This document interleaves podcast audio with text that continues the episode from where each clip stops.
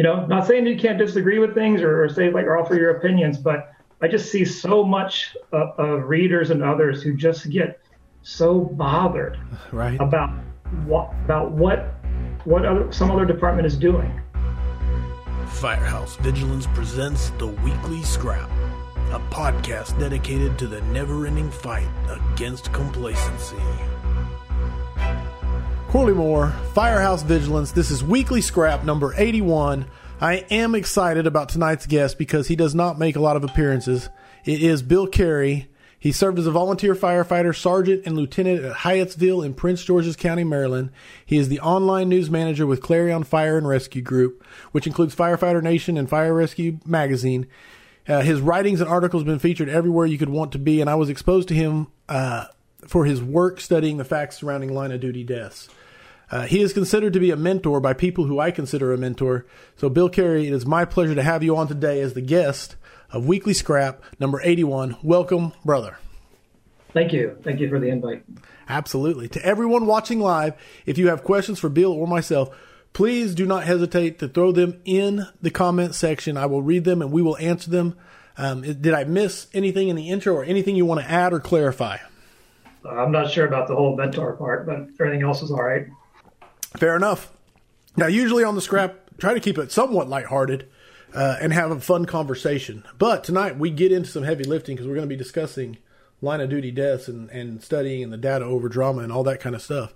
Uh, but I wanted to say that right out the gate that this is going to be some heavy lifting. But before we jump off into the data, I want to kind of ask you how did you get started in studying line of duty deaths? Why did how did it become such a passion of yours? It, it really came without any original intent. Uh, you know, my best friend back home, Lane Bynum, and I, we were talking about the line of duty deaths and such, and how you know, you know, they vary. They they everything from you know, like most recently the you know traditional, you know, searching for people and being killed in a collapse to, um, you know, you know, getting sick after attending a meeting, and so. Uh, his view was like, you know, if we apply the same definitions to other jobs, yeah, you know, a farmer would have pretty much the uh, highest number of line of duty deaths in, as far as that workplace because the farmer is always on duty from when he gets up to when he goes to bed, whether he's out in the field, whether he's changing weights, whether he's plowing or disking, or whether he's you know driving in town to the seed company. He's always working. So so it got into you know actually looking at the categories and the subcategories and the numbers and um, reading the reports, and then eventually, you know, breaking that information down and uh, writing about it, and then from there, continue with that, and also matching it up with uh, whenever line of duty death reports were published to see if there's any contrasts or stuff like that. So that's how it started, and it just uh, it's taken off. Absolutely. Uh, it's safe to say that you are a subject matter expert on LODDs. I, I don't know. I, I wouldn't say that about myself, but I've heard other people say that, or they've said, "Hey, I've asked this question, and so and so referred me to you," sure. or you know, or you know, the, you know, organizations and others have come to me and said, "Hey, we can't find this. Can you tell us about this?" Or we've been referred to you by other people. So, um, all I do is read and reread and reread and reread. So I, I can't say I'm an expert at that. I just I just read and write about it. That's a very humble answer, but I get I get your I take your point. So the you you write an article at the beginning of each year that basically breaks down the previous year's line of duty deaths for the last few years at least. Right. Yes. Okay. Um, so go ahead. No, no, go ahead. You're sorry. I didn't want to walk on you. well, yeah, I just take you, you know um, the yearly reports give you what I call lump sum data, and so uh, it's broken down from like the grand total to uh, numbers in various activity types, uh, age range, state, uh, cause of death, nature of death, such like that. And um, it wasn't until I started really looking at the at the details and also the definitions and the criteria that um, even in the subcategories, th- those numbers are are wide.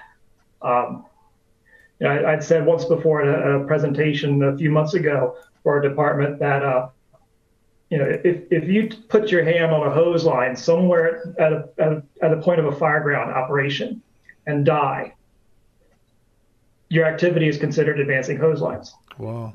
If you throw a ladder to the roof, let's say you throw a ladder to the roof and you perform ventilation, you come down, you have a heart attack and die, your activity type is considered ventilation. So you've got a wide range of activity in there that those numbers cover. And, um, you know, not, I don't know, I do know in some parts that um, there's intent not to go into the numbers in detail, and then others will present the information and not know that they could go into detail. Um, when a lot of guys are given information either in articles or trading classes that X number died doing whatever. Right. Well, in reality, the actual number of guys who died doing whatever X is is very small. Right. No, is it is it disingenuous? Is it just uh, accidental? Is it just lack of attention? I mean, I, am just trying to figure out because when you say it like that, it seems. Go ahead. I, you you get my point. It's a it's a range of both. Um, some don't know, and and that's and they're just you know they just go by the report, and that's that's what they that's what they get from it, and that's what they put out there. Um, I have run into uh, articles where uh, people have uh, rounded the numbers, guesstimated, and, and such like that. And um, it's not like I go hunting for it to like prove somebody wrong. right, but I, I'll, I'll see something and I'll see a number and I'll think, okay, that doesn't make sense to me. Right. Maybe I'm wrong. So I go back and check, and then I find out no, what they're showing isn't correct. And I, you know, respectfully asked them, hey, where did you, right. how did you get this number? Where did you get it from? And um, in one case, it came up that it was uh, the guy was just rounding. He was just taking a uh, a 10 year average and then rounding and projecting. So so it's a it's a range. Um, right, right. Was it? Do you feel like it was uh, stretching the numbers almost to prove a point, to advance an agenda, or? With some with some there is that. Okay. Um, it, it's it's. I don't think it's it's very blatant in like the terms of like a conspiracy theory, but more of a bias, maybe. Yeah, I think there's you know there's a there's a there's a deep passionate, wholehearted effort to promote whatever it is, uh, whether it's a change in tactics or a view on risk management, and um, they just go with it. Hmm. But I don't think it's I don't think it's deliberately malicious. Malicious, right? On firefighters, I just it's just a matter of not fully understanding or taking the time to fully understand the data. Right. Diving in a little bit on your the, the most recent article, which you just put out in February, uh, the 2020 deaths from last year was at 96. Uh, one third of those was, and that's actually up quite a bit. Correct? I, I, I would, I believe. It's up, yes. But most of that is attributed to COVID, the increase. Okay. With about a third of those, I didn't write down the number, but a third of them were COVID related deaths, right. which you know is tragic. But uh, I want to dive into the misconceptions that surround you know, and it's something that I, I've heard since I hired on in '97, which is we're killing 100 firefighters a year fighting fires.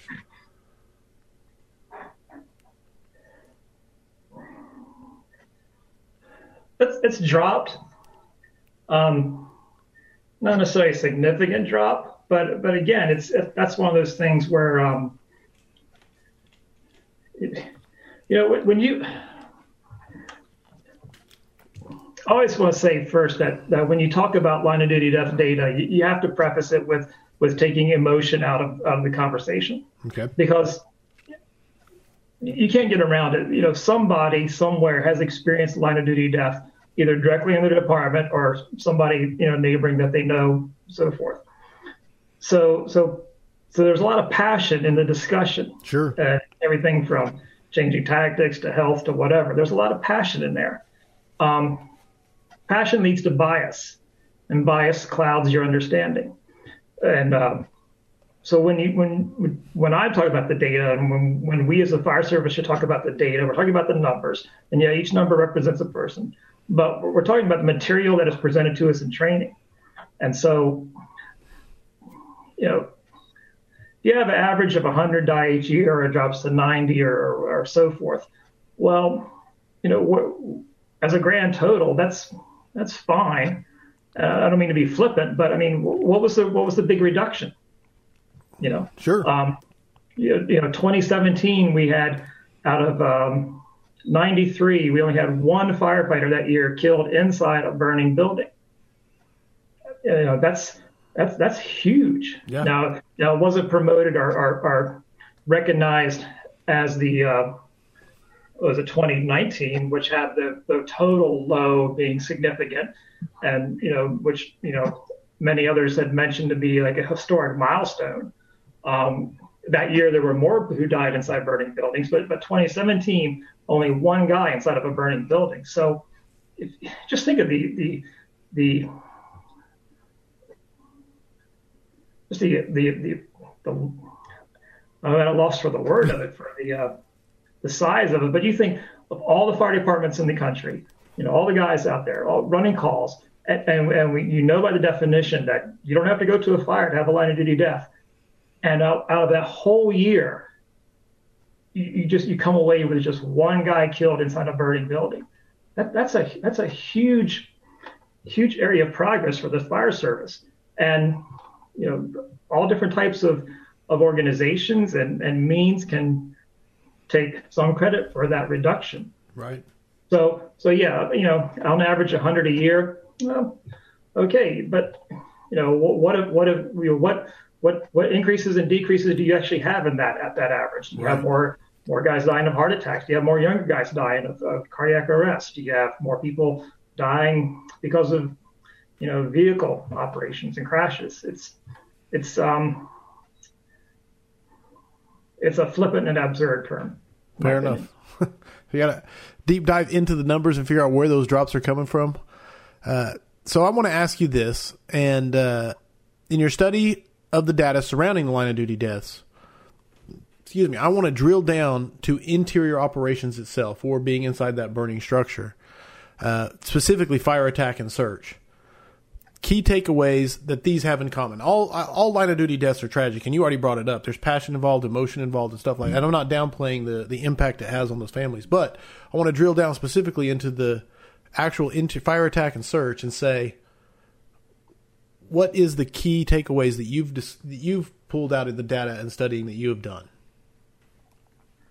for for one's inside yes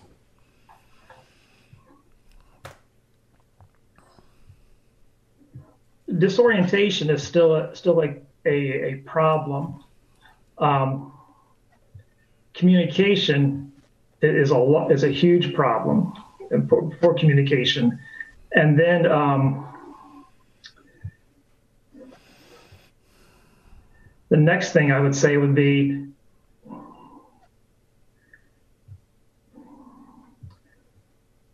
floor collapse you know, burns are down significantly over the years.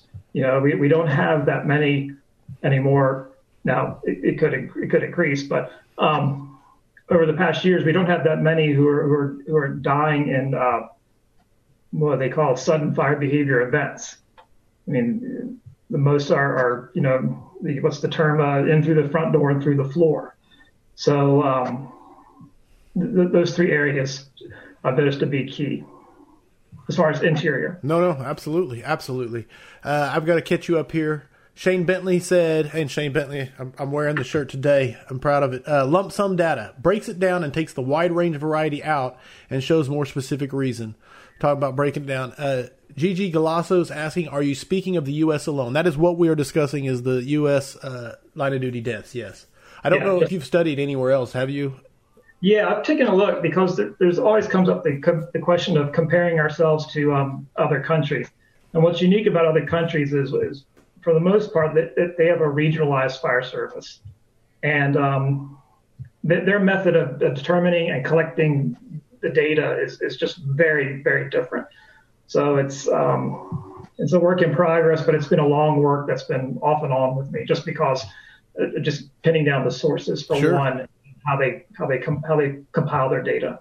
So it's like Germany and Sweden have completely different. Uh, yeah. as yeah. opposed See, to Brazil or yeah.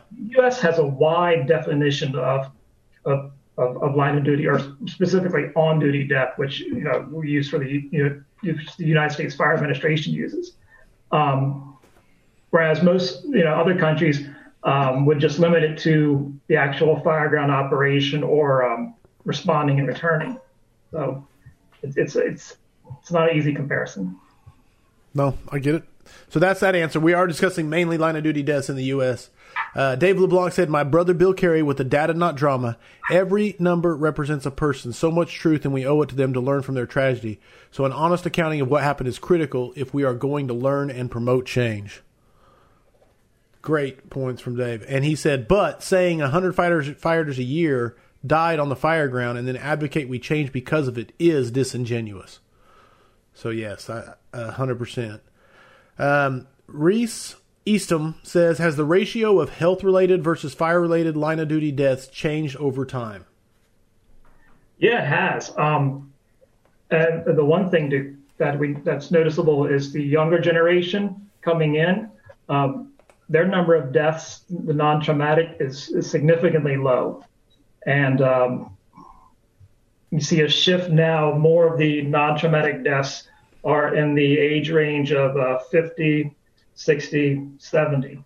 And so um, I, I, think, you know, looking at this over the years, I think, I think as a, uh, as long as the younger firefighters coming in healthy with already ingrained, you know, health and good health and fitness behaviors carry them through into their career, whether it's their time as a volunteer or whether their career as a as a paid firefighter. Right. If, if, they continue with that, um, then then the fire service as a whole will see a, a shift in the and the age drop as far as health.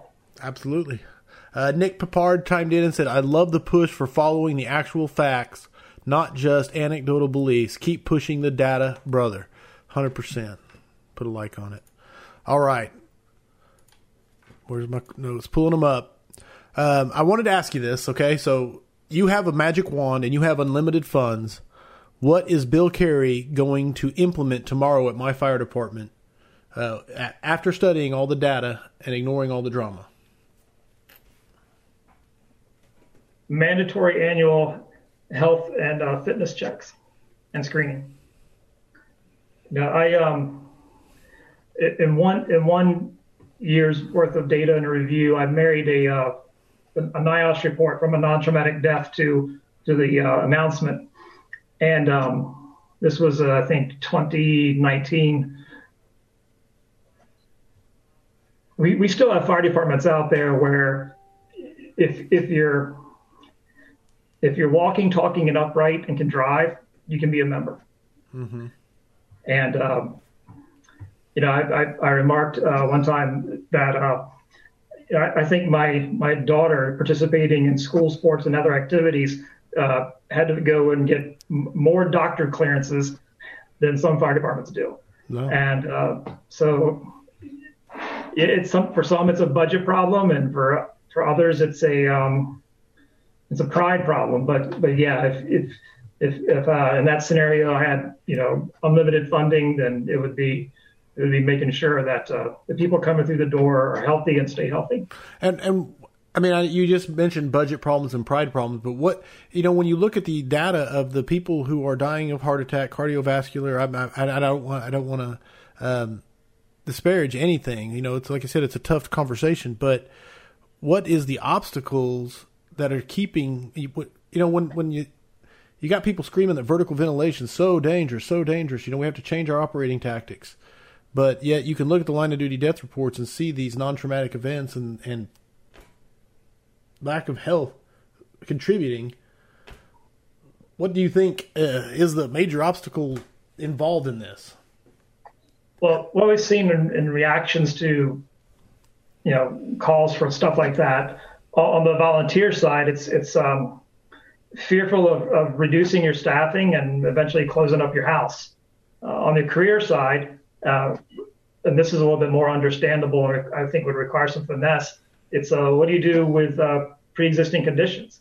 You know, you got a guy that's you know a group of guys that have been on for six, eight years, and all of a sudden you're going to start having mandatory stuff. Well, um, you know, on the career side with with union and whatnot, you you, you know you can't can't necessarily penalize them for what they worked off with so far, but um, that's been the biggest thing. It's either on the volunteer side we're going to lose people, or Attention. on the career side we're going to get penalized unfairly. Gotcha. No, and, and, and yeah, that pretty much nails it down. Uh, Dennis Riley said, Chief said, if you are going to quote statistics, I think you need to understand statistics. So many people talk about the numbers, but many don't truly understand what the numbers really say. And that is 100%. Then you throw in agendas and biases and everything else, and yeah, that's a recipe. Nick Papard chimed back in and said life scan type physicals and mandatory PT programs should be the standard, not the exception, 100%. If we truly want to take care of our people, this has to be at the top of the list, in my opinion. And mm-hmm. I, you are not alone. I will join you in that opinion. Right on. Yes, there we go. All right, Bill. Bill, back to you. Um, there was a quote from an older older article that said staying as safe as we can while still fulfilling the mission. That seems to be what we're trying to do. You know, no one has a death wish. Um, somewhere along the line, the research results have been twisted into a message of safety above all else. But quite frankly, that can lead to a lot more risk. Now, that's just a quote I pulled out that kind of encapsulated the safety we come before the citizens versus we're here for them. Uh, back and forth tug of war that's been going on in the fire service, right? Now, where would you say we stand on that as we're moving into 2021? Is the drum that's been beaten by so many st- starting to be heard? Or go ahead. I think so. Um, it, it's hard to gauge it when you when you speak to people, and then also when you see social media and when you see comments. Um, I know there's been a over the past two or three years been there's been a lot less of the typical reactions to to deaths and to close calls like earlier you know this is how we're killing hundreds of firefighters and such like that. Um, there's still there's still some of the uh, the blind knee-jerk reactions that push safety and, and they don't do well for for the people who who realistically work to you know make their operations as safe as as safe as they can realistically. Sure. Um, so I think I think we've kind of I think the fire service as a whole has kind of drifted away from that type of, of comment to, to news and stories. Um, but there's there's still I well I mean I still get you know questions from from people saying hey uh, can you tell me how many guys have gone through a roof in the past 10 years my my chief wants to wants us to stop, you know, doing vertical vent. Right. Um, you know, and I, I ask, well, you know, before, you know, I give you that information, why? What is the reason? Because it might not have anything to do with the number of people. Um, and it, it, generally is, it's because, you know, too many guys have gone through close calls and such like that. And so, so there is, there's still some of that. Um, it, it's, oh, watch what I say. it, a lot of it has to do with, with, with you know, the, the, people wanting to, to push the safety change that that we might see as extreme or that others might see as extreme. Um, again, has to do with their bias and their their their their notion of, of how things are. Um, I see, I see. There's less of that now, but I, I, I don't know if it's because of um, less interaction on social media or over time, it's uh, that type of right just died away. I mean, if you remember, like uh, in Kern County, California, when the captain went through the garage roof, mm-hmm. um, you know, the internet and the social media, they were, you know, alive with how, you know, that, you know, the chief should be fired and everybody and his brother should be brought up on charges. Right. Um, we're not seeing that so much anymore. At least, at least I don't see it through through what I do for work. No, that's fair. Now, is the dude, uh, I want to ask this because I don't know uh, the right way to like line of duty deaths versus close calls or near misses. Uh, do they correlate pretty well as far as it's hard to say because how do you have a near miss on a cardiovascular event? You know. Yeah, it's and um,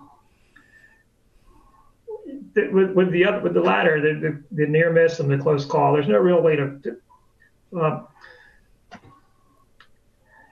it's hard to quantify. Yeah. You know what's what's there. Um, so to, to try to try to put something up that can be um, so widely interpreted based upon either you know first, second, third hand accounts, sure, um, or you know one dimension photos or videos to something that you know gets an official report, an official investigation, a narrative, uh, and in most cases can be you know, years later investigated by by NIOSH. It's it's, it's like a uh, apples and hex bolt comparison. not even oranges. Not even the same. Not even a fruit. All right. Uh, stand fast and vet your fire. Now, I'm getting away from line of duty deaths a little bit as I move into this next one. I love this article you wrote, and it was after the smoke explosion up there in New York or backdraft or whatever the internet wanted to argue about. But a big takeaway from that article was the importance of pre incident planning and walkthroughs. You had a checklist on there, you know, and uh, do you think walkthroughs, pre incident planning, you know, with the technology and things like Google Earth and, and I'm, I, it's just something I'm toying around in my head as is walkthroughs as prevalent as they were 10, 20, 30 years ago, or do you think they're dying off, or do you think there's even more of them? Just what opinions? I, I think there's more of them, and I don't. I, it could be just in the electronic social circles that I'm I'm involved with, but sure. um, yeah, it's one. The technology gives us the ease of, of documenting and sharing the information, and then uh, now. Um, you know, building construction has gone from, in my view, from work, uh, building construction has gone from just a, like a niche area that a few people long standing had knowledge of to uh, being embraced by a lot of firefighters out there, young and old, um,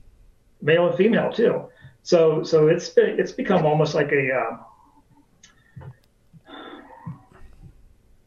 almost like a little club or gang. Right.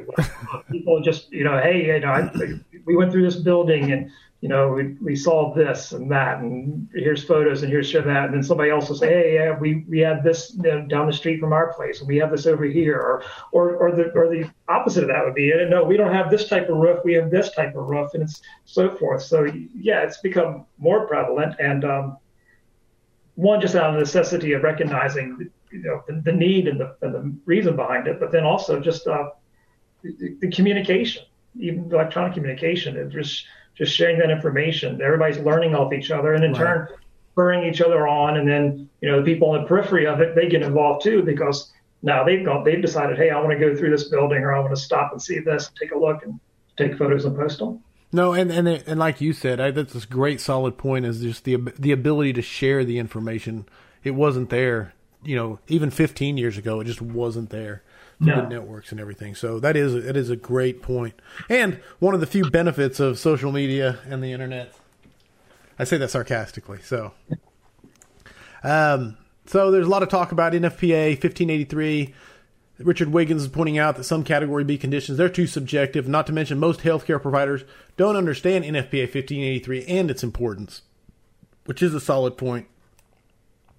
Um, Brian Bowden, and if you don't know the actual numbers, it's not like uh, ask. I heard you say there was only one interior operations line of duty death in 2017. What were the numbers for interior operations for 2019 and 2020? And so I know that I can put a link in here to the articles if I pull them up. Boom. Pull them up for you. I'll get a link over there. Okay, I'd have to go back and look. Yeah, no problem. So the this is a link to almost every one of his articles that cover those line of duty deaths if you want to go and read them. But I believe for me doing research for this, uh, 2020 was five inside.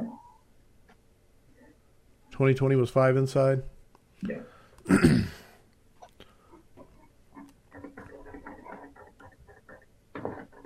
there you go. Unfortunately, when trying to manage, Robert Ramirez chimed in and said, Unfortunately, when trying to manage risk or establish policy from a position of fear or lack of experience, some decision makers will turn to line of duty death numbers and weaponize any form of data that will support their position. And that is a very solid point. And then we have Brian Brush. He said, Hello, old friend, the man whom shared with me that firefighter behavior takes more firefighters than fire behavior. I like that. In fact, I will like that. All right.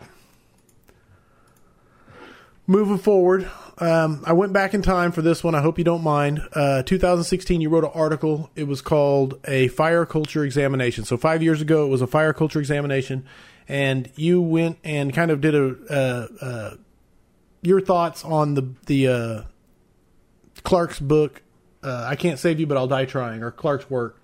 And uh, one of my favorite articles you wrote was that that synopsis. I loved it. If we, as a national organization, and it's in that link, by the way, Uh, but the quote in there that I loved was If we, as a national organization, fire departments and individuals, are being honest with ourselves about some of the elephants in the room that we don't talk about, among these are the recognition of valor and line of duty death, negligence and incompetence, culture, and a confluence of educational efforts. So, man, all of that is, just uh, super powerful. It's um, we ended up I ended up reviewing uh, Dr. Clark's book for work, and um, it's it's a good book. I recommend it. There are some parts in there I don't agree with, but I don't think that if you disagree with something, you still have find value in it, that you shouldn't recommend it. So I, I recommend it. Um, I recommend it wholeheartedly. Uh, his it's good because he, he tells it from his perspective and, and his perspective is based on what he learned coming through the fire service. And um, he, he, to his credit, he, he, he points us to ask the questions of ourselves of, you know, what, what are we willing, what are we blatantly neglecting? You know, when it comes to, you know, reducing line of duty deaths and other, other actions. Um, you know, he, he uh, it makes you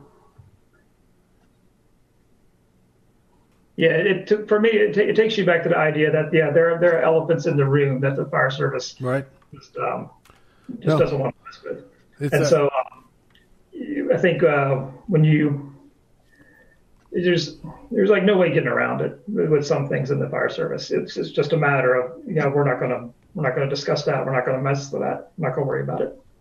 No, um, and, and it, you you even say in there, uh, and I think you were quoting Clark when he says, "What level of lie does the fire service accept, consciously or unconsciously, about firefighter behavioral health or safety doctrine?"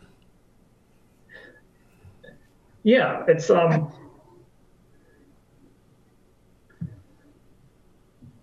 Yeah, I, I remember remember reading an article years ago, and uh, again, I, like I said, with the data, you got to you know, you know, caution it because there's passion in the in the in the data, or you know, with the subject. Um, you know, the author wrote, you know, the fire service does a good job of putting on funerals, and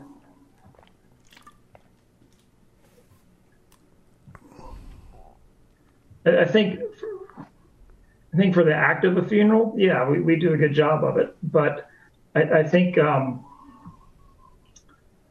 you know, there's this almost uh, I'm, I'm, sorry. I'm trying to be very respectful. Sure. No, it's it's a it's a it's a delicate balance. I, I get it. So take your um, time and. I, I think there there are some in the fire service who who who, who totally em, embrace the whole notion of, of sacrifice and and and with it, valor and stuff like that, and not not in the smart sense of like you know making a calculated risk that may not pay off for for a greater benefit. I, I just think there's some that view it as, um,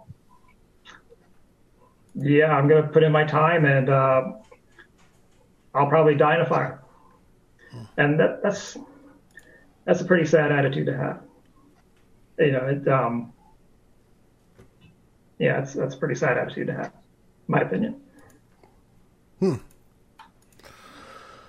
Uh, speaking of behavioral health, you wrote the article that got nominated for an award. Uh, how much study have you done on it? How is it another passion? Is it? Uh... Um, that that came out of being invited to be part of a behavioral health workshop with the National Fallen Firefighters Foundation. Um, that was right when they were on the cusp of uh, dealing with uh, firefighter suicide and mm-hmm. stress. Um, before it became the uh, the big the big topic and the big um, oh, what should I say? The, the big uh, catch-all, if you will. Um, and it was it was a neat it was it was a, a very good approach to to how how can we address this problem in the fire service, and they based it off of the the military, particularly the Navy. Right. Uh, who was also at the time the Navy and the Army, along with the, the Marine Corps, doing their own work to to combat stress in, in their ranks. Um, one of the leading doctrines from it was uh, out of the Marine Corps, dealing with combat stress, and so their view was that um, you know, the, the fire service and stoicism uh, may not actually react well with traditional counseling methods, but if we bring in something that works in another paramilitary organization, then tailor a little bit to the fire service, and it probably can work on on members of the fire service. And um, so those those articles were about that workshop and about the developments in there, and um, it, it's it's got a good it's got a good mission. It's got a good purpose. Um, I liked how you know when when we were involved in working it out that uh, the idea was that if if you get guys to care about each other in the sense of you know checking up and making sure that we're all okay, right? You know, then then that gives you a, a more holistic approach to making sure we're all okay in other areas too. Um, if, if I'm cared about your emotional well-being, you know whether or not you seem troubled or stressed or something like that, then I'm also going to be concerned probably about you know have you have you hey have you, have you been to the doc? You know, sure, sure. Hey, you know, I noticed the last couple of shifts you're eating junk, right? Not working out, you know, things like that. So it, it, it was a it's a good approach. Um, in, over time now, there's been several others who have who have uh, used different methods and different different approaches and other things too. That um, you know, if it works in their area, that, that that's good. That works for them. Right on, right on that article was definitely more the tip of the spear as far as, as addressing it, you know. So, uh, yes. So I like to always ask if uh, my guest has book or books that they think that firefighters should be reading. So uh, yeah, with, with the stuff you sent ahead of this, um, I took a look at a lot of different books that I, that I've read and others, and um, at first I didn't want to didn't want to actually recommend a book. I wanted, I wanted to say you know what you should read is you should, you should read your map book or something like that. Okay. okay. But um, but um, you know, I, I, I'm just different with some things, and uh, you know, I, you can read everything you want about you know Navy SEALs and you know leadership and uh, stuff like that. And if it works for you, that's that's great. Um, and if you can recommend others too, that's good. Um, so, but for this this program, um, okay, well, what can I recommend for the fire service that would have a good good lessons insight into it? Uh, I think it would be uh, Mark Bowden's book, Black Hawk Down. Ooh, like it. Um, uh, I don't know. More people probably seen the movie than read the book, and then probably even less people uh, have read the uh, his series in the Philadelphia Inquirer when he was first writing about it. But um, if, if, you ever want to read a, a, a, a book about the military that mirrors the fire service and everything in the fire service from duty, mission, sacrifice to all the errors, leaving things behind, forgetting things, conflicting rules of engagement, um, strife among inter intercompany units, uh, you know, poor intelligence, you know, half well missions that that's that's a good book. You know, I, I, you know, because you you would be able to see similarities from guys leaving behind their night vision goggles to reading the NIOSH report about the guys leaving behind the TIC on the rig, right. or you know going in without the face piece on, or, or so so that so that's to, to me. Um, if you want to read a military book that carries you know sacrifice and service and mission, but also isn't shy about shortcomings that can definitely be related to the fire service. That would be uh, Black Hawk Down. Absolutely. I love it. All right. now, we have a thing we do every time on the weekly scrap, and it is the five questions for firefighters. The answers are uh, completely up to you in your opinion. And so uh, the points are assigned by me, and they're completely arbitrary. So, Bill Carey, are you ready for the five questions for firefighters? Yeah, I expect so. All right, let's do this. Number one, what is the number one issue facing the modern fire service? I, I couldn't come up with just one. That's fair. Um, the, the number one issue.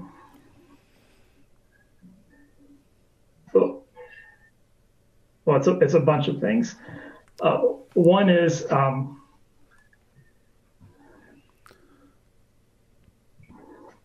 we're a bunch of drama queens who can't stay in our own lane. and are just get wrapped around the axle about what the other guy's doing.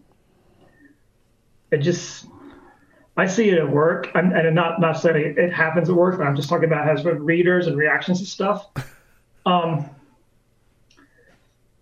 you know, if, if if Miami Dade wants to run clean cabs, and if Los Angeles wants to run European fire engines, you know, if Ottumwa, Iowa wants to wear European helmets, good for them.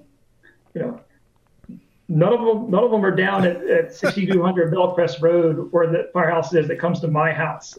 You know, at the end of the day, what firehouse operation am I concerned with the most? That firehouse. Right. Um, yeah, I might not way, like the way a helmet looks or the way an engine is painted, but if I'm not riding it and if I'm not paying for it, really, what, what, why do I have to, why waste your time getting wrapped around the axle about so many things? Um, you know, not saying you can't disagree with things or, or say like or offer your opinions, but I just see so much of, of readers and others who just get so bothered right. about what about what what other some other department is doing. Um, you know, so, so one, one of my great one of my the neatest things I think I see when I when I look at stuff online or, comments and reactions is this whole bit about uh, laying out, not laying out. It, uh, you know, and, and, tank water. It's like tank water, tank water, tank water. Oh, well, you know, fire engines have been carrying tank water for years or decades, and uh, you know, I I don't see burned out blocks anywhere around town. So it's like, has something happened where people forgot to, you know, charge a line with tank water while the supply line's getting connected? I don't know, but there's this huge rage about it. Um, you know, the, the, same thing for for just you know, decon practices, or you know whether or not you're doing you know uh, community risk reduction. It's just it's like it's like guys, you know, and women just don't get so ate up about what another department is doing you know, unless it unless it somehow impacts your department's operations. Um, we'd all be a lot a lot more less stressed. I mean, you want to talk about you know stress and stuff like that. We'd be all a lot less worked up if we just said, "Oh, that's how they're doing it. Okay, carry on." Right.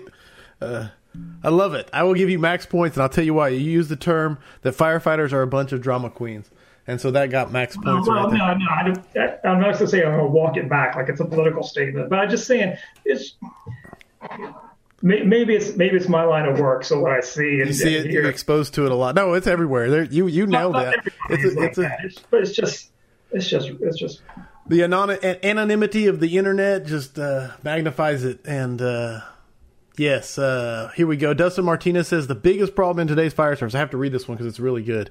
The biggest problem in today's fire service is there's a perfectly good cowboy hat in the frame, and Bill Carey ain't wearing it. so, uh, Dave LeBlanc said, "You do you." That's a quote from Bill Carey. And then Brian Bowden said, "Social media can be so beneficial, but can also be one of our biggest enemies within ourselves in the fire service." No, no, I disagree with that. All right. Go. Okay. That's the that's the thing. We can't blame the technology. Okay. I mean, if there's problems with it, blame the user. We can't blame the technology because that's the knee-jerk reaction to everything that goes wrong. You know, if there's a helmet cam video and then people complain about it, or well, then the video gets pulled. You know, if you know, we, we see the thing. You know, what is it? What is the latest thing? You know, death by PowerPoint. Mm-hmm. Well, everybody uses PowerPoint. Okay, it's just it's just how they use it, what they create, and how they present it. So it's so it's not the technology; it's the user. I like it. I like it. I will agree with that. So people can be so beneficial, but can also be one of our biggest enemies within ourselves in the fire service. There. All right. Uh, David Pruitt said, learn why they are doing it instead of worrying about it. May not work or be applicable for my district, but give me a department that knows why they are doing what they are doing, and that's a solid house. That's a very good point, Mr. Pruitt. Yeah. All right, sorry, you get me sidetracked, everybody, with the five questions here. We got Bill Carey on the hot seat. Um, number two, get my notes up, even though pretty much have them memorized. Uh, what is the thing you are most excited about for the future of firefighting? Most excited. Well, um, to date, it's getting back to shows. Yeah. Um, yeah, we're looking for that. Um, I- I'm most excited for, for, for how we're how we're beginning to embrace data, and, and not just line of duty death data, but like the, the work that Brian Brush is doing, rescue data. Yes. You know, um, the people who've gone years before us, especially on the community risk reduction side and prevention side, with, with their data. Um, yeah, we're we're, we're get we're we're a unique service that is traditionally thought of as blue collar. Right. We're, we're, we're learning how to accept and, and use properly, you know, the white collar side of our work, and that's the data part. And um, you know, that's that's huge. That's hugely important to to to departments nowadays. And um, I think it's it's being embraced by the younger firefighters coming in as well, too. Where, whereas as they become company officers and chief officers, using it, getting it, um, understanding it will be so second nature to them that uh, it, it'll definitely have a positive impact on their department's future planning and operations.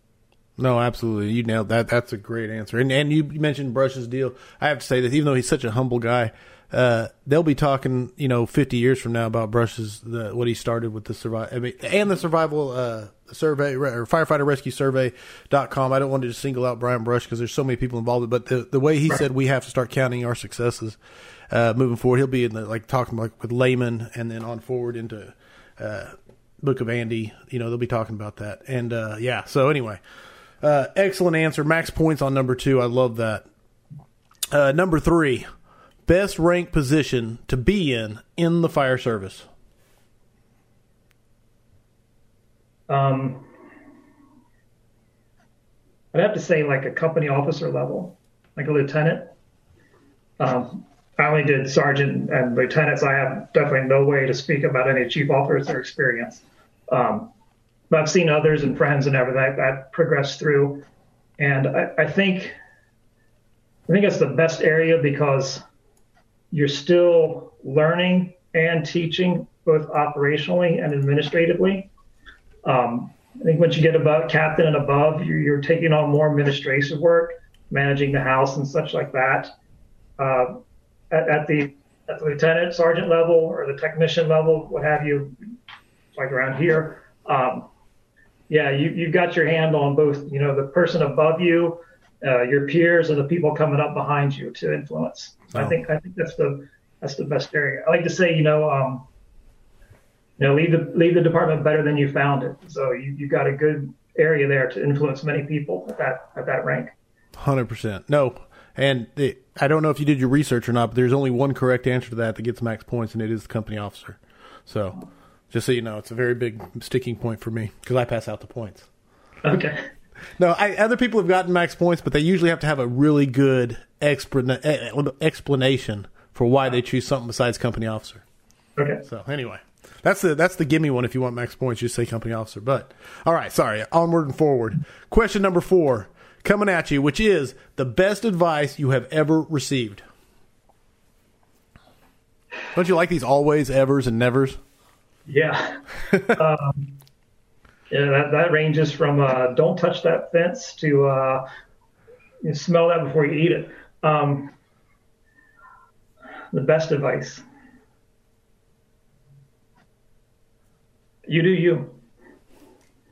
You know, and that, and that, and then Dave credits me with that, but that actually, that actually comes from a coworker from way back in the uh, Firehouse Rescue magazine days, Aaron Northrup.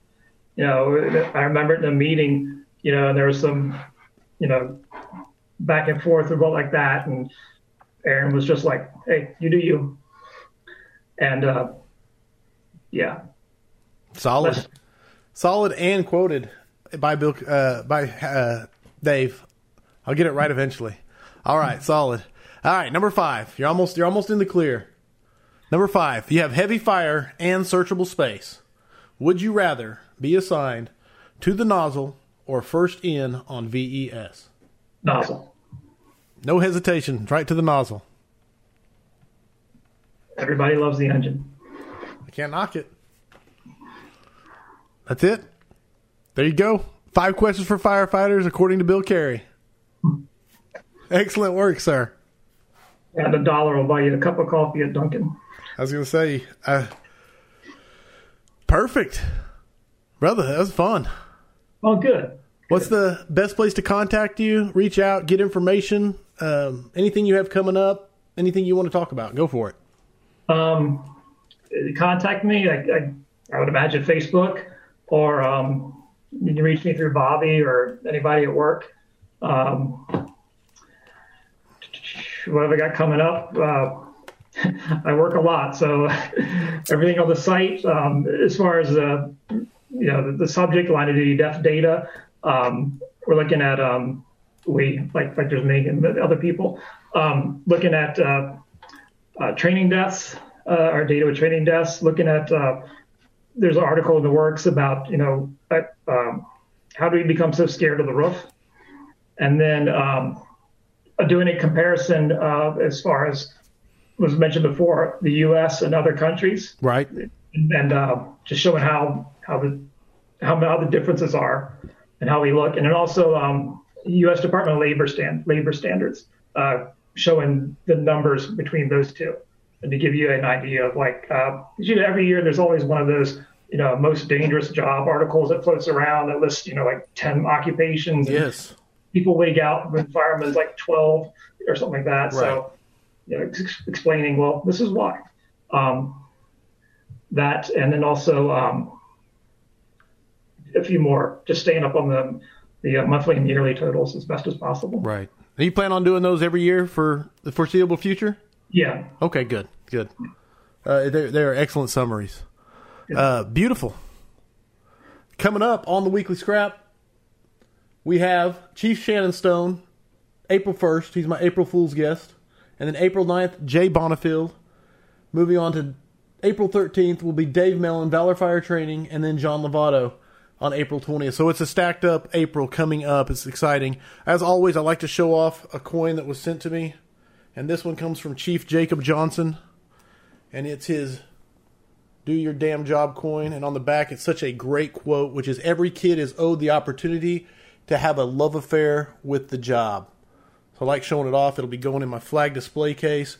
Um, if you would like one showed off, please send it. Uh, contact me, and I'll tell you how to get it to me, and I'll talk about it on here. I'm I'm loving. My wife's getting me a uh,